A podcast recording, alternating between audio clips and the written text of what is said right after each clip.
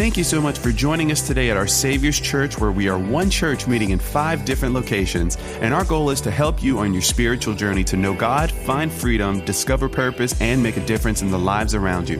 If you'd like to learn more about our Savior's Church or how to get involved, visit us online at oursaviorschurch.com. Well, welcome to our Legacy series. Say that with me Legacy. The purpose of this series is invite you to be a part of a miracle. Part of a miracle. Have you ever looked at things around you going on in the world and thought, somebody ought to do something? Some, some children are being sex trafficked. How many of you know that? Can I tell you something that's shocking? Louisiana is one of the states that leads that sad number. A lot of that is because of New Orleans and all of the different events that go there and being on I 10. But literally, almost every week or two, somewhere in our region, someone is arrested for sex trafficking children, oftentimes people from other countries, as well as runaway children or troubled children in our area and in our state. How many think somebody ought to do something about that? How many of you know that people are struggling with addiction? The untold story of what's happened during this last season that everyone has called COVID is that 90,000 people have OD'd or taken their lives in the last 12 months. It wasn't as a, like you, you can have, you know, some disease and be elderly and die and they list COVID as a cause. This is a direct response to the spirit of fear and anxiety that is on the land. How many of you see people that, that are really struggling with addiction and wish, man, I wish somebody could do something about that? Today, I want to talk to you about how you can do something. About how you can look at our community and you can lead not only in our community, but in our region and in our country and to partner with God to do something significant. Actually, I want to teach you today, but I want to ask you first if you want to participate. How many of you want to be a part of a miracle? Raise your hand. I don't know about you, but I want something in my life to only be explained by Jesus. Like, like I, I want them to look at my life and go, well, everybody in his family's like this. What happened to him? Maybe some of you come from extreme poverty abuse. Some of you come from generations of a divorce or addiction. And as you look down the family line, you wonder, what in the world can God use to stop that? You, you each have your own story, but portion of mine is my great grandfather ran off and abandoned his family in Mexico. He was immoral. My grandfather was immoral to the last five years of his life, and he was converted and actually became a preacher. My father was married five times until in his 70s gave his life to Christ. There's six children in my family. Five of them continued that same cycle until you get to your pastor. So why am I not like my great grandfather or my grandfather or like my father or like other people in my family? There's just one reason the life changing power of Jesus Christ to forgive and change me so that I don't continue to put the same pain on my children and grandchildren that was put on me. Some of you are the first person to graduate from high school, the first person to go to college, the first person to own a house, the first person to have a piece of property. I want to challenge you today to be a part of a miracle and to leave a legacy. Say that with me legacy. legacy. What, is, what is legacy? Legacy is a future without you, still influenced by you. Inheritance is what you leave behind, legacy is who you leave behind.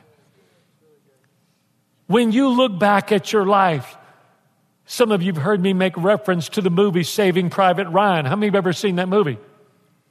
And at the end, it ends up the end of the movie. He's told the whole story that began with him telling it. And then you've gone through the whole thing and the people that were wounded and hurt and even killed to try to find him. And he's standing there at the cemetery and he's looking at the lives of the people that died to find him.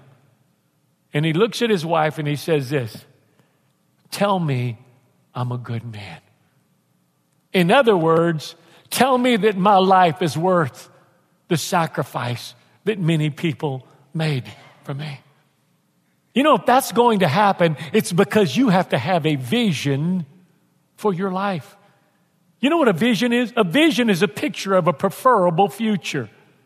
A vision is you look at someone who's addicted and go, they shouldn't be that way. God has a better future for them. You look at someone who's broken and you go, that shouldn't be that way. God has a better future for them. All miracles begin with the vision. Well, Pastor, how do I know if a vision is from God? Well, there's three ways you can know. Number one, it's bigger than you. It's bigger than you. Number two, it's compelling. Something inside you says, I was made for this. I was made for this. Here's the third thing it's impossible to do without. It's impossible to do without God. There was such a person who God gave a vision to when things seemed very hopeless. His name was Abraham. Say it with me Abraham. Abraham was in his mid 70s and he still had not had any children. And he was out praying, and the Lord said, Look at the stars of the sky. And he looked up and he said, Your children are going to be more than the stars of the sky and the sand, grains of sand on the seashore. And he said, Lord, do you know that I'm in my 70s and the blue pill has yet to be invented? Well, what, what do you mean? It is impossible. Do you realize my wife is 10 years younger than me? And God said, Abraham, you're going to be the father of many nations. 10 years went by, nothing happened. 20 years went by, nothing happened. How many of you know, like one preacher said, he's slow, but he show? And now, 99 years old, the angel of the Lord appears to him and says, Abram, you know that promise I made you that you're going to have a child?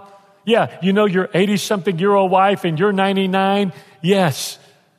By this time next year, you will be holding that promise that I gave you in your 70s.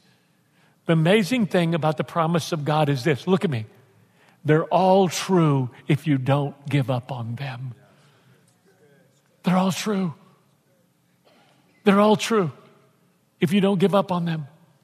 And now, at 100 years old, he has a child. Now, let's just talk about that just a moment. Your great grandfather Okay, you pull into the retirement home to see him, and he walks up with a big smile. My mom's got something to share with y'all. I'm just saying, you know, the Boudreaux have some strong genes. it was a miracle. It was, a, it was absolute miracle. How many of you have tried to have a child and couldn't? And then God finally gave you one? Raise your hand. Come on. Did you appreciate and cherish that? How many of you did what, what sometimes we did? Look, there are teenagers having kids that don't want to have kids. How can we want to have a child and we're not having one? And that child grew up.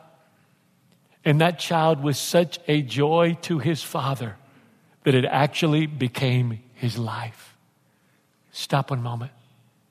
Is it possible for God to give you a gift and the gift becomes more important to you than the God that gave it to you?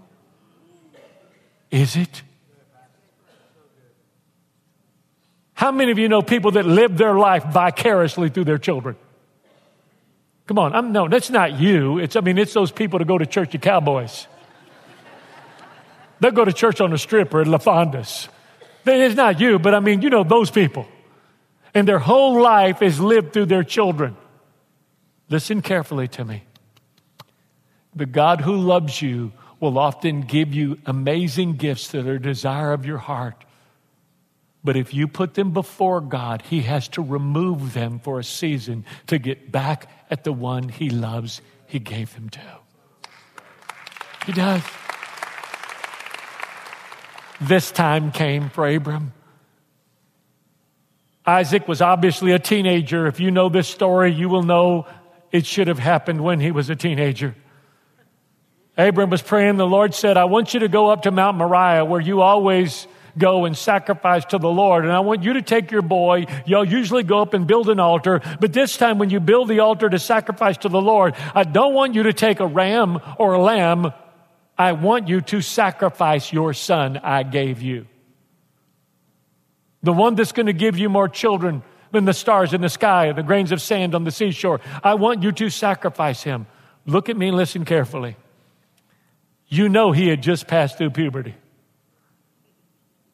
Because every time you get a teenage boy between 13 and 16 that passes through puberty, you know you want to kill him. Don't lie. Why do I have to do that? That's why. That voice is ruining my family name. Okay, you know they're awkward, they can't get it together, their hair sticks up, toothpaste. I mean, they're just, they're just weird. And the Lord said, I want you to take him and I want you to sacrifice him, your son, your only son, the one that you love. And they began their journey walking up a mountain. And Isaac kept asking the obvious question Daddy, we've done this before, but every time we usually bring a sacrifice. What are we going to give to the Lord? And Abraham looked at him and said, I told you not to talk to your mama that way last month. no, he didn't. He said, the Lord will provide for himself a sacrifice. And they go up and they build the altar. And then he says, Son, I want you to lay down. He lays down the altar and he ties him up. And then he picks up a knife just like this. Oh, yes. And then the Lord said, Stop. Abraham now I know that you love me more than what I've given to you that you love. Look over in the bush, and over in the bush, every Cajun's dream happened. Come on, every Cajun deer hunter. There was a ram with his antlers caught in the bush. And he took him, he untied his son, and they took the ram and they sacrificed him. And Abraham named that place Jehovah Jireh. And Jireh means, my God will provide. You think that marked Isaac's life? My daddy wants to kill me. My daddy almost killed me. that day marked his life. It also marked his father's life. And he was reminded that many things come as gifts from God to bless you with, but don't ever put them before God or He will have to remove them to get back to your heart. That's the cycle of the Christian life. Surrender to God, then obey Him, and then you grow. I've been a Christian for 48 years. It never stops. Surrender to God, obey Him, and then grow. And the moment you stop that cycle is the moment you stop spiritually growing. Well, Pastor, how, how can I obey God like Abraham? Well, the first thing is you have to learn how to hear the voice of God. H- how do I hear the voice of God? Look right here. The voice of God sounds like the Word of God. Say that with me. The voice of God sounds like the how many of you know that I don't have to worry about whether should I pray about killing somebody? Do I need to pray on that like they say in St. Martinville? Come on, St. Martinville. Do I need to pray about that answer? If, if I'm in need and my neighbor's got something I need in his yard, do I have to pray about whether I should steal it or not? Boy, I'm, y'all kind of scared me now. I want to know your address. I don't want to live close to you. Of course not. Because it's all in. Do I have to pray about being faithful to Michelle? No, or I will be the one on the altar being sacrificed. Listen carefully. If it's in the Word of God and He says to do it or not do it, I don't have to pray about it. I know what some of you say, but Pastor, sometimes I want to hear God, like the audible voice of God. How many of you would like to hear the audible voice of God? Raise your hand. I'm going to tell you exactly how to do it today. Are you ready? God did not send his son into the world to judge and to condemn the world, but to be its savior and to rescue it. All you have to do is read the Bible out loud. Then you hear the audible voice of God. Last week, I preached for my spiritual father who led me to the Lord when I was 14 years old. He's now 80. I was preaching the 40th anniversary of the church that he was at. He's been there 40 years and he's been married 58 years. And he's strong enough to whip everybody in this room, starting with me.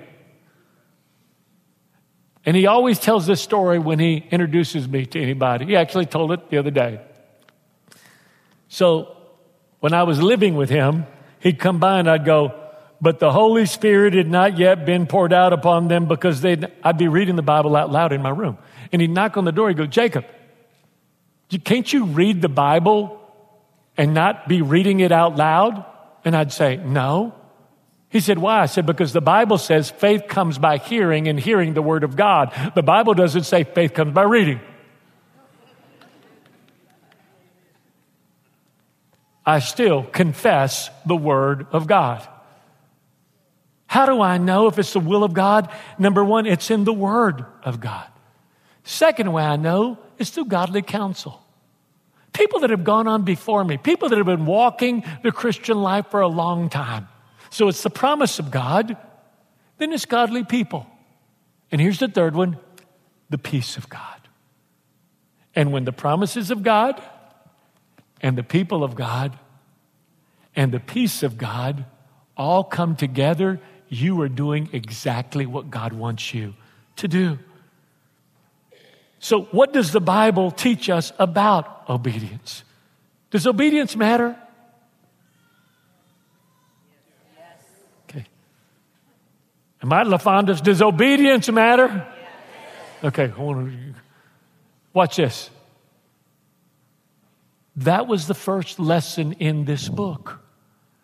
Because there was a man and a woman that thought if they disobeyed and ate an apple, it wouldn't make much of a difference.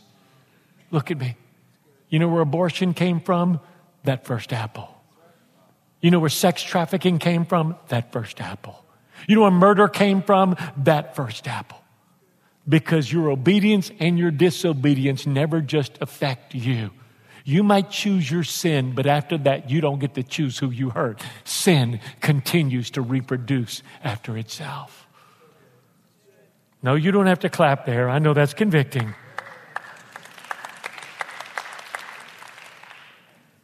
Why should I obey God? A kid told me one time. Hey, why should I obey God? I said, Well, number one, because he made you. Number two, because he's wiser than you.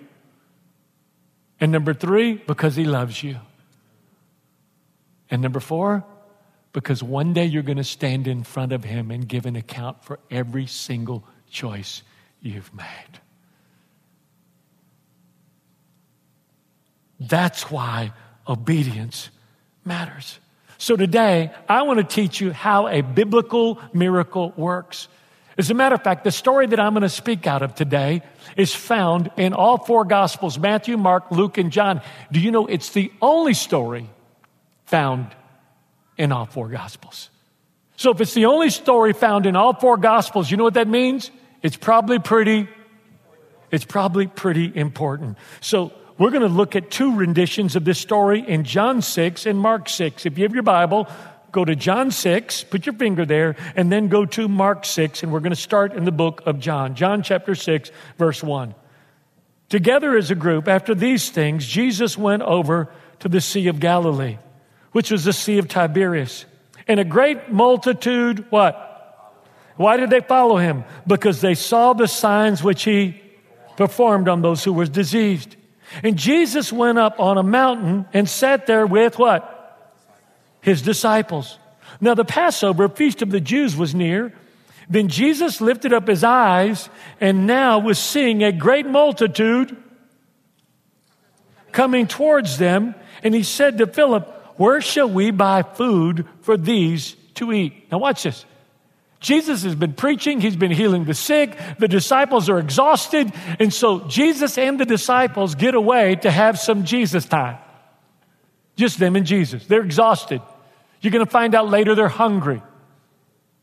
And they just want some time alone. But when the crowd finds out where Jesus is, they start coming to him. Jesus sees them coming. You're going to see in the story, it's late during the day. So he goes, Hey, we have to feed these people. Verse six. But this he said to test him, for he knew himself what he would do. But Philip answered and said, 200 denar, which is eight months worth of wages if you worked every day, is not enough bread sufficient for them. Then everyone, that one of them may have a little bit. And one of his disciples, Andrew, Simon Peter's brother, said to him, Here's a little boy with a happy meal. He has five barley loaves and two small fish, but, but what is that against so many? And Jesus said, Bring the little boy, give me the meal, make the people sit down. Now there was much grass in that place. So the men sat down, and the number was 5,000. And Jesus took the loaves, and when he had given thanks, he distributed to the disciples, and the disciples to those sitting down, and likewise of the fish, as much as they wanted. So while they were, when they were filled, he said to the disciples, Go gather up all the fragments that remain, so that nothing is lost. Therefore, they gathered them up, and how many baskets were filled? Side note, how many disciples were there? You take care of Jesus' kids, and he'll always make sure that you're filled up and you got a basket full left over. Out of this passage, we see the biblical recipe for a miracle. Number one, there was a need. Number two, was sensed by a group of people. Number three, each individual took responsibility for what they should do. And then a miracle happens. So the first thing that you need to have a miracle is to have a need. Is there anybody here with a need? Is there anybody here has children, brothers and sisters, mamas and daddies, friends and loved ones with a need? As a matter of fact, the only people that are really in trouble is the people that think they don't have a need. Because if you don't think that you need Jesus and if you don't think you need to be dependent upon Him, you're in the most dangerous place you could possibly be in. So, you know what the good news is? All of us have a, all of us have a need. A biblical miracle begins with a need. Here's the second thing where there is a need sensed by a group of people. Mark 6:35. I want to tell you something. Mark tells us that when the day was far spent, his disciples came to him and said, This is a deserted place, and we, and the hour is what? Late. The disciples recognized there was a problem. It's late. There's no place to go. There's no way to bring these people food. And so now they must do something. Watch this. How many of you have ever raised a child that's really hard? Don't point at them, just raise your hand. I'll be in counseling all week long with Pastor Joseph. Uh, of course, you, how many of you have ever been in a difficult relationship? Don't point at your husband, but we're just talking about people in general. Of course, you have. Have you ever felt like you couldn't go any further? Have you ever felt like I can't do one more thing? It's too late. Jesus loves moments like that. You know what most of us want in moments like that? Look right here. We think we want a miracle, but what we really want is magic. You know what magic is? Poof, here's a dove. Poof, here's my grandson Eli. Here's an old church member that left. Here's your demon possessed husband that won't come to church with you.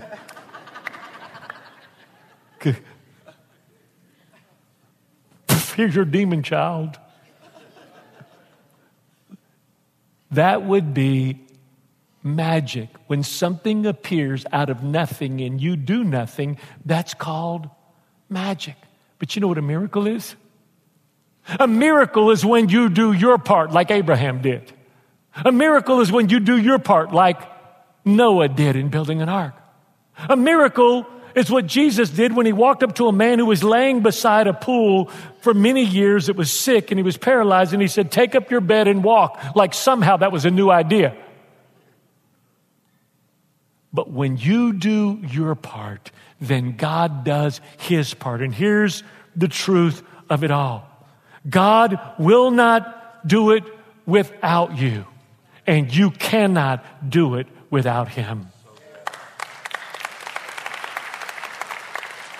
In today's story, we find a handful of people that were willing to cooperate with Jesus. Okay, the disciples, one of them said we couldn't find enough of anything to feed all these people if we had eight months' wages. But somebody went, Philip, and found a little boy. How do you think that happened? Anybody got any food? Anybody got something to eat? Jesus is hungry. Now, you know what's interesting? You know what the disciples usually did when children came around Jesus?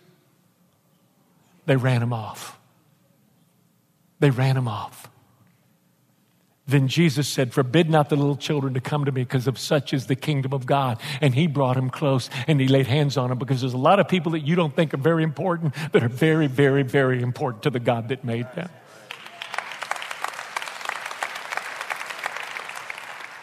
Watch this and they find a little boy. Mark 6:37 says, and he answered and said to them, You give them something to eat. And they go and they find one little boy. One little boy. Now, I want to ask you a question. It's a simple question. But I want you to think about this logically. There were 5,000 men there. Do you think there may have been at least one other person with some food? But the only one that Jesus could get to give him their meal was a little boy. Isn't it amazing how we can get skeptical and critical when we get older? And you always think there's a motive behind everything, and you question everything. And that's why Jesus said, if you're going to enter the kingdom of God, you got to come like a little boy. Anything that's in this book, just believe it like you're a little child. It's always interesting when you talk to young children about somebody close to them that passed. I, I, I remember a situation where someone very dear passed away, and they were telling a five year old little boy, and you know what the five year old little boy said? Well, he's in heaven. Everybody else, ah! He goes, Well, I mean, Grandpa's in heaven. What's the problem? The wonderful part about children is they obey and they don't need a lot of explanation. If God said it, that's all that matters.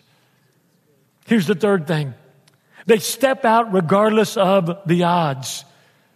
Verse 8 and 9 says that one of his disciples, Andrew, Simon Peter's brother, said to him, Here's a lad with five barley loaves and two small fish. They found one little boy that was willing to cooperate with the plan that Jesus had. Can I tell you why people don't give Jesus their lunch? Number one, because they're comfortable. Only one person didn't need a miracle to eat that day that we know of. Who was it? Look right here a moment, and I want to ask you a serious question as your pastor. How many of you here remember what your life was like before you were born again? How many of you were filled with depression and anxiety? How many of you live with the fear of dying? Look, look at me. How many of you live with some sort of habit in your life that controlled you? Look at me. Don't ever forget that. Don't ever forget that. Because when you forget that, you forget those that are waiting to be reached that are just as desperate and needy and broken as you were before Jesus reached out and changed you. You can't forget that. We get comfortable like we are, and then our heart gets hard and we forget. We forget. Matter of fact, the disciples forgot. They came to Jesus and they were all fired up and they said, Jesus, you gave us power. And we went and we casted out demons and people were healed and all kinds of cool things were happening and they were bragging on how powerful they were. And Jesus said, Listen to me. I don't want you to brag about miracles. I don't want you to brag about healings. I don't want you to brag about the power that you have. I want you to rejoice that your name is written in the book of life the moment you were born again. And the joy of your salvation is what's transformed your life by the power of the Holy Spirit.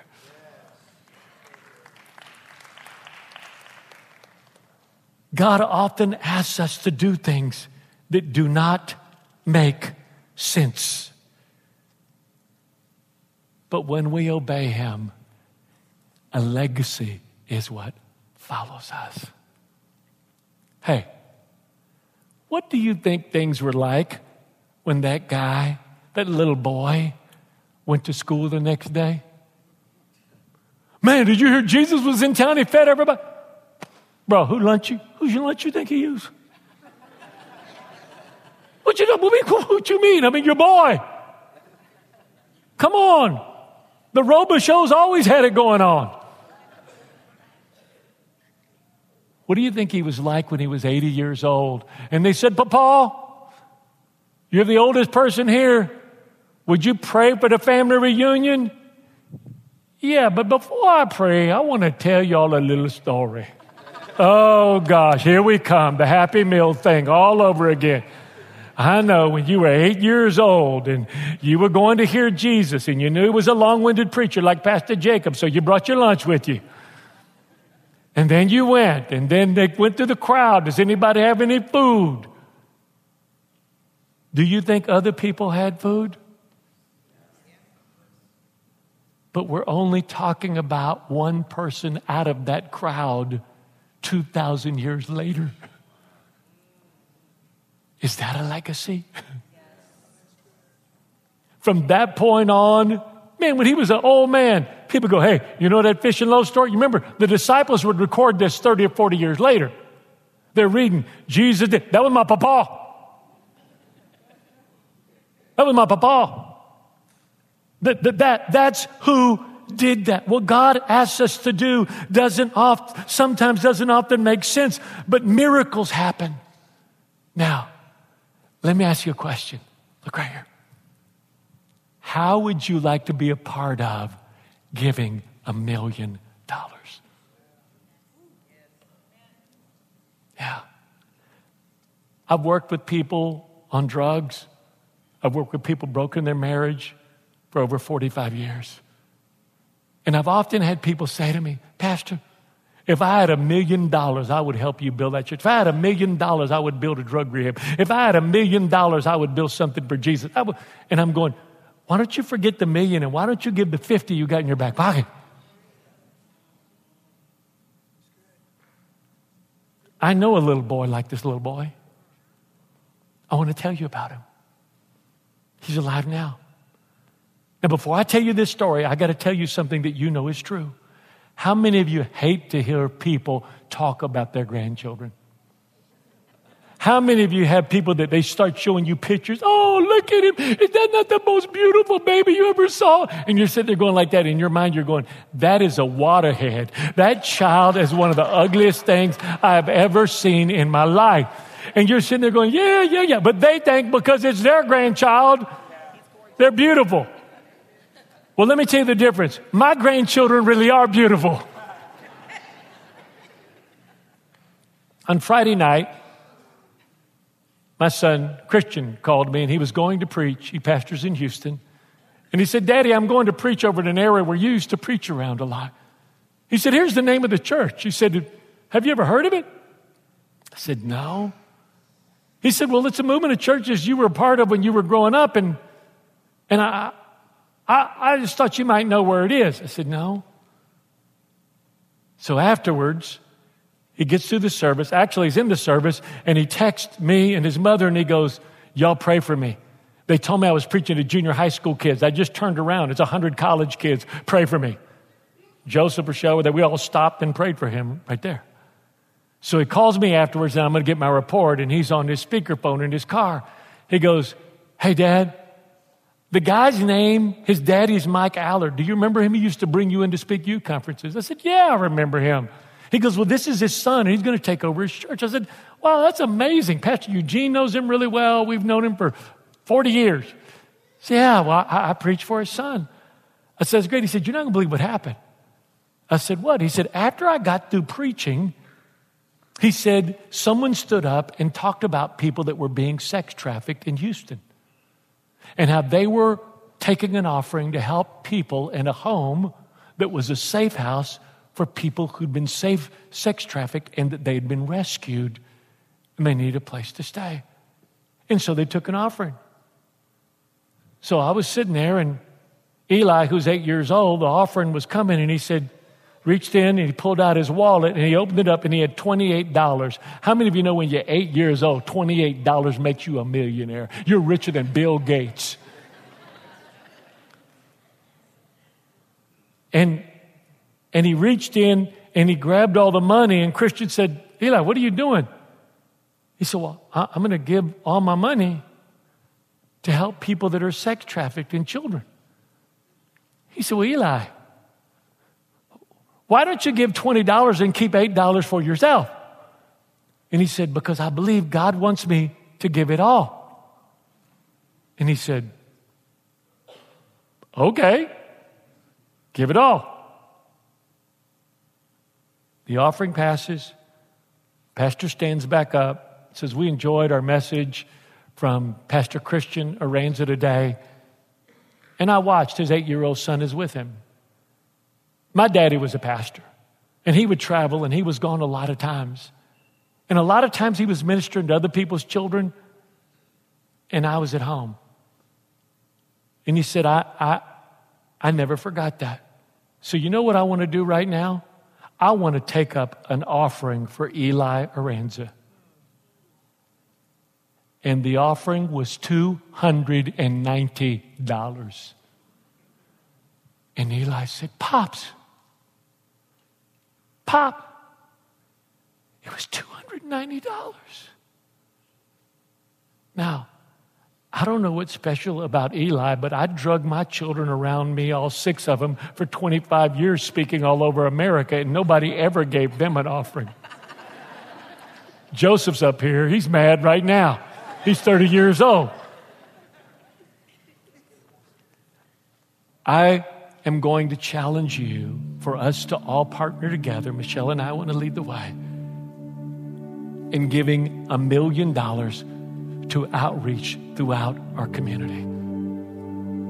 You say, Pastor, what are we going to do with the million dollars? I'm glad you asked. The first thing we're going to do is we're going to give $200,000 to secure and buy the retreat at sunset. It's a home on 17 acres. We want to take people who've come out of Teen Challenge, which is the best Christian drug treatment ministry in America. 76% of the people that go through it in 12 months never go back to drugs. Let me help you. The average treatment center, it costs $1,000 a day. Do you know how many people go back to drugs after that? 90% of them. Nine zero. So we're going to minister to them so when they come out of 12 months of that, those that have a call of God on their life to reach people just like them, and those that have a call to go into business, we're going to bring them and receive them there. They're going to live there for six months, and we're going to help them get a new start, get them planted in the church, get them equipped through our weekly Bible college, and see their lives changed in the future.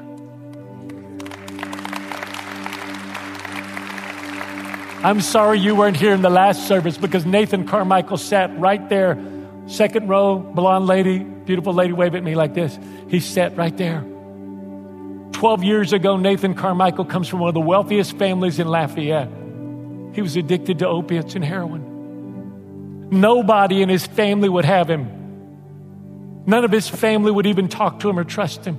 He was living in a garage for a week from his grandparents until he found someplace to go.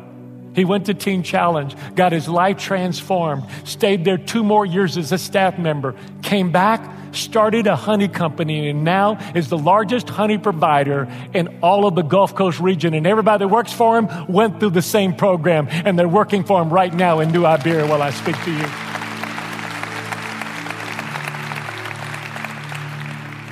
Here's the second thing we're going to do with another $100,000 because I know how generous you are.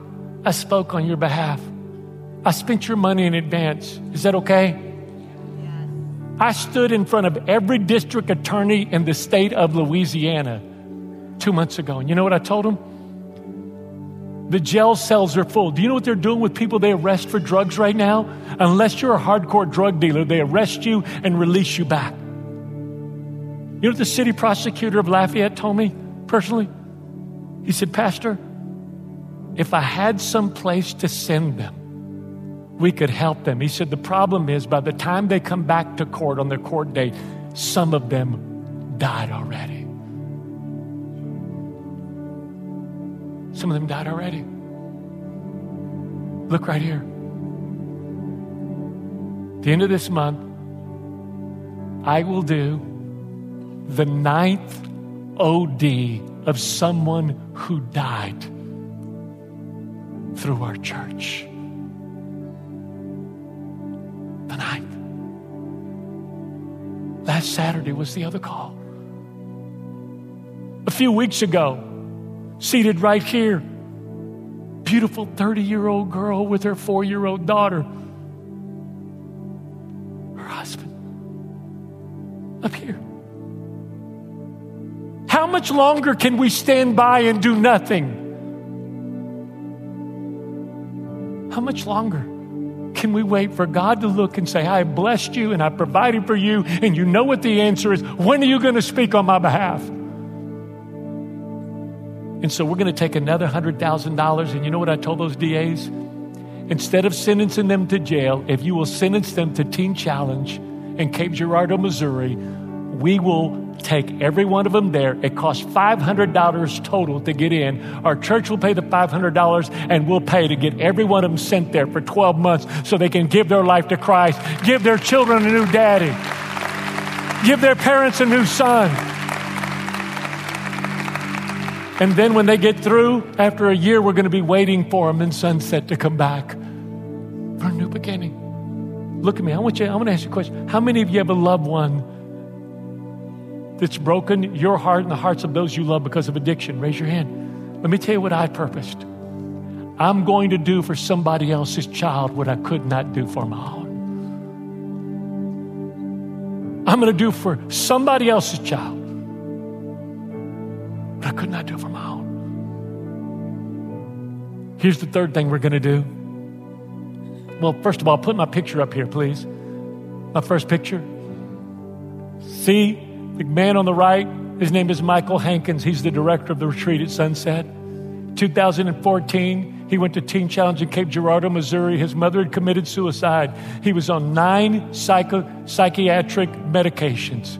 He was suicidal. He ended up in the hospital after a suicide attempt, gave his life to Jesus, got transformed, and has worked in the Teen Challenge world for the last six, seven years. We hired him, and he now lives there with his wife running our facility in Sunset. The guy beside him, he sent me this text two days ago Pastor, and he gives me the man's name. I've been trying to get him out of jail for two months. I just got him out of jail. I'm about to put him on a plane to go to Cape Girardeau, Missouri to Teen Challenge for his life to be changed. Here's the next thing we want to do. Put the next picture up, please. We want to help Tim Tebow and Demi Tebow build a safe house for sex trafficked women. We want to give them $250,000 to help begin a brand new home for those that have been rescued out of abuse and out of devastation. Here's the next thing we want to do. Each of our campuses is going to get $100,000. In New Iberia, they're going to develop a creative arts department for the Christian school there to help people with graphic arts, design, and music. In Broussard, they're going to do outreach in St. Martinville in needy areas and in Breaux Bridge. In Opelousas, they're going to go to the most poor areas and begin to do outreach and ministry there, which they've continued doing for a long time. Our Midtown campus is going to start a learning center for children on the north side who come from broken and fatherless homes.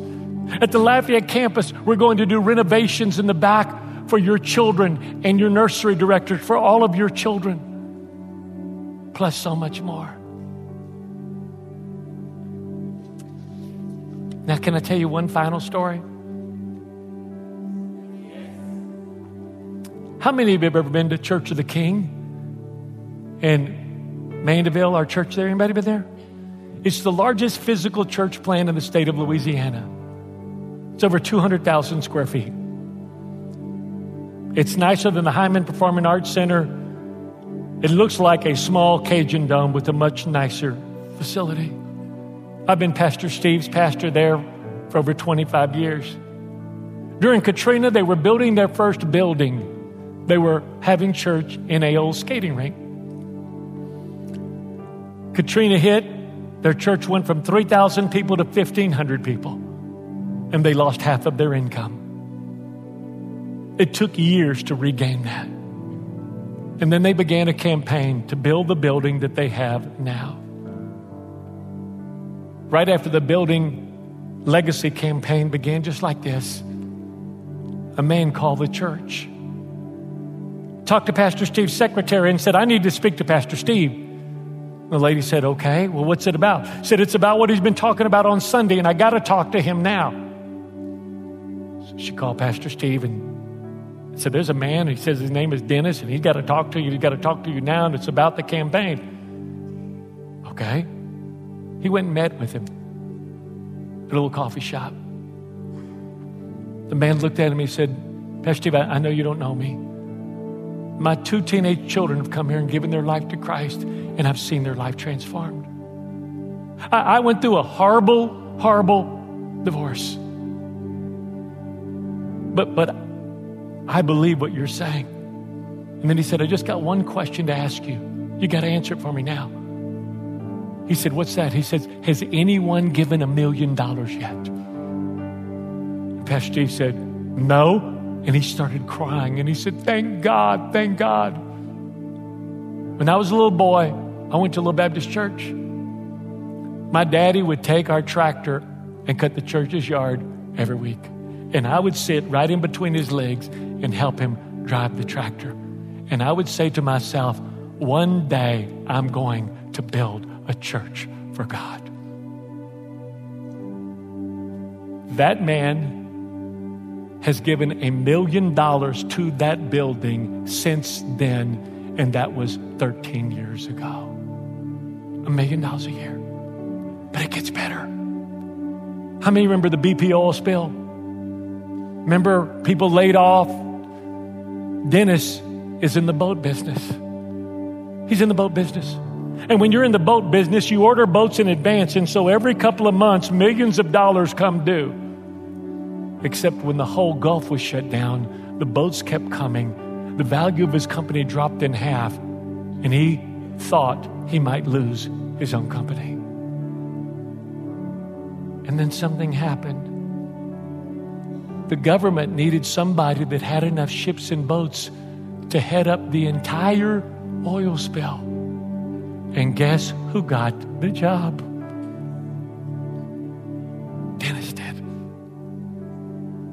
See, it doesn't matter if you're a little boy giving $28 or a little boy giving loaves and fishes, or if you're Dennis.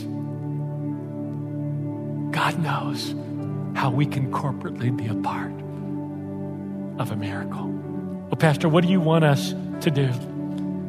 there is a commitment card, just like this. It says legacy. And here's what I want to ask you to do. Now, look right here. Pastor Jacob, are you asking us for money? Look right here. No. Let me say it in Spanish. No. Let me say it in Cajun. Mais non. What, what are you asking me to do? I'm asking you to ask God. I'm asking you to ask God, God, what do you want me to do? Michelle and I have lived this way throughout the duration of building this church over 20 years. And here's what we would do. Number one, we write our name. Number two, we pray together about what God have us to give. There's what can afford. There's what's convenient. And then there's what God asked me to give. And when we do that, look right here. I've always attached our greatest need to our greatest gift.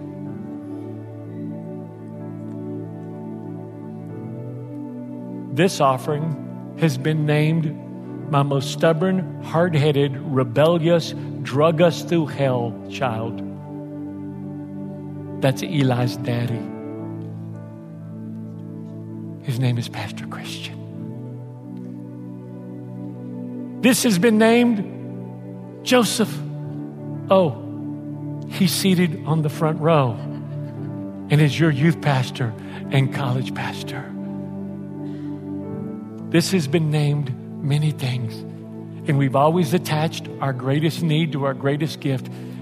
And what God put on my heart was this Jacob, if you will take care of my kids, I'll take care of yours. If you'll build my house, I'll build yours. And here's the third thing I want you to do. On November the 7th, which is Daylight Savings Day, we're, we're calling it Save Many People's Lives Day. On that day, I want you to bring your card with your greatest need and your greatest gift. And I want you to give that. And maybe you can't do it all at one time. Maybe you just want to put on there Here's my commitment, an IOU. In the next six months, I don't want to stretch it out longer than six months. Within the next six months, I'll give X. Now, almost everything, 95% of all of this, is going to places way outside this church. People that may never even walk in the doors of this church. But while I was driving here praying today from home, I heard these words I was in prison and you visited me and sent me to Teen Challenge. I was being abused and you rescued me. And we will say, Lord, when, when were you in prison? And, and when were you addicted? And when were you broken and abused? And he said, Whenever you've done it unto the least of these, my children, you've done it unto, you've done to me. Would you bow with me right now? Heavenly Father, I thank you for the precious people that are here. I thank you for the gift of God, the gift of trust that they have. And Michelle and I, and Pastor Chris and Michelle as their pastors. Thank you. Thank you We never take that for granted. I thank you for their obedient and generous heart. Always. Always. And now, with every head bowed and every eye closed, maybe you're here today and you say, Pastor, I, I didn't know this was what service was going to be about. Pastor, I, I've gone to church, I, have been in places like this, but, but I've never experienced anything like this. Jesus said, unless a man or woman is born again, they wouldn't see the kingdom of heaven. Jesus said, unless a man or woman was born again, they wouldn't enter into the kingdom of heaven. And then he said, Don't be surprised that I tell you, you must be born again. Have you been born again? It's the most important question of your life. If Jesus said, you must be born again to see the kingdom of God or to enter into the kingdom of God. It is the most important question of your life. You say, Pastor, I've been christened, I've been baptized, I've joined the church. Isn't that good enough? That's a great start, but that's not what Jesus said. He said, You must be born again. So, with your heads bowed and your eyes closed, if you're here today and you say, Pastor, I believe in God, I believe in Jesus, I may have been Christian or even baptized, but I've never prayed to be born again. And if Jesus said I need to be born again to see the kingdom of heaven, to enter into it, then, Pastor, would you pray for me today? Today, I want to be born again. It's as easy as ABC. A, admit that you're a sinner. B, believe that Jesus Christ became your sin bearer and he died for your sin so you wouldn't have to die with your sin. And C, confess Christ as your Lord and Savior as you turn away from sin to be born again. So, on the count of three, if you're here today, I'm the only one that's going to be looking. I'm not going to embarrass you. We're just going to pray for you right at your seat. If you're here and you say, Pastor, I believe in God and I believe in Jesus, but I've never prayed to be born again. Would you pray for me? It only happens once, just like the day you were born. Would you pray for me today? One, God brought you here. Two, nothing is ever an accident. He knew the message you were going to hear today. And now is your time to be born again and to turn away from sin to know Christ. Three, if that's you, lift your hand high. Yes, one, two, three, four, five, six, seven, eight, nine, ten, eleven, twelve, thirteen. Anywhere else? You could put your hands down. I'm going to ask last 10 seconds, Pastor. I didn't raise my hand with these 13, but I should have. I need to be born again today. Raise your hand and wave it at me right now. I'm asking this last time for you. Wave it at me. 13. Wave it at me. All right. Now, church, let's pray out loud with all those that raise their hand. Dear Lord Jesus, I believe you're the Son of God. I believe that on the cross, you took my guilt, my sin, and my shame, and you died for it. I believe you faced hell for me so I would not have to go. And that you rose from the dead to give me a place in heaven, a purpose on earth, and a relationship with your Father. Today, Lord Jesus, I turn away from sin to be born again. Today, God is my Father. Jesus is my Savior, and I am born again in Jesus' name. And everyone said, Amen and Amen.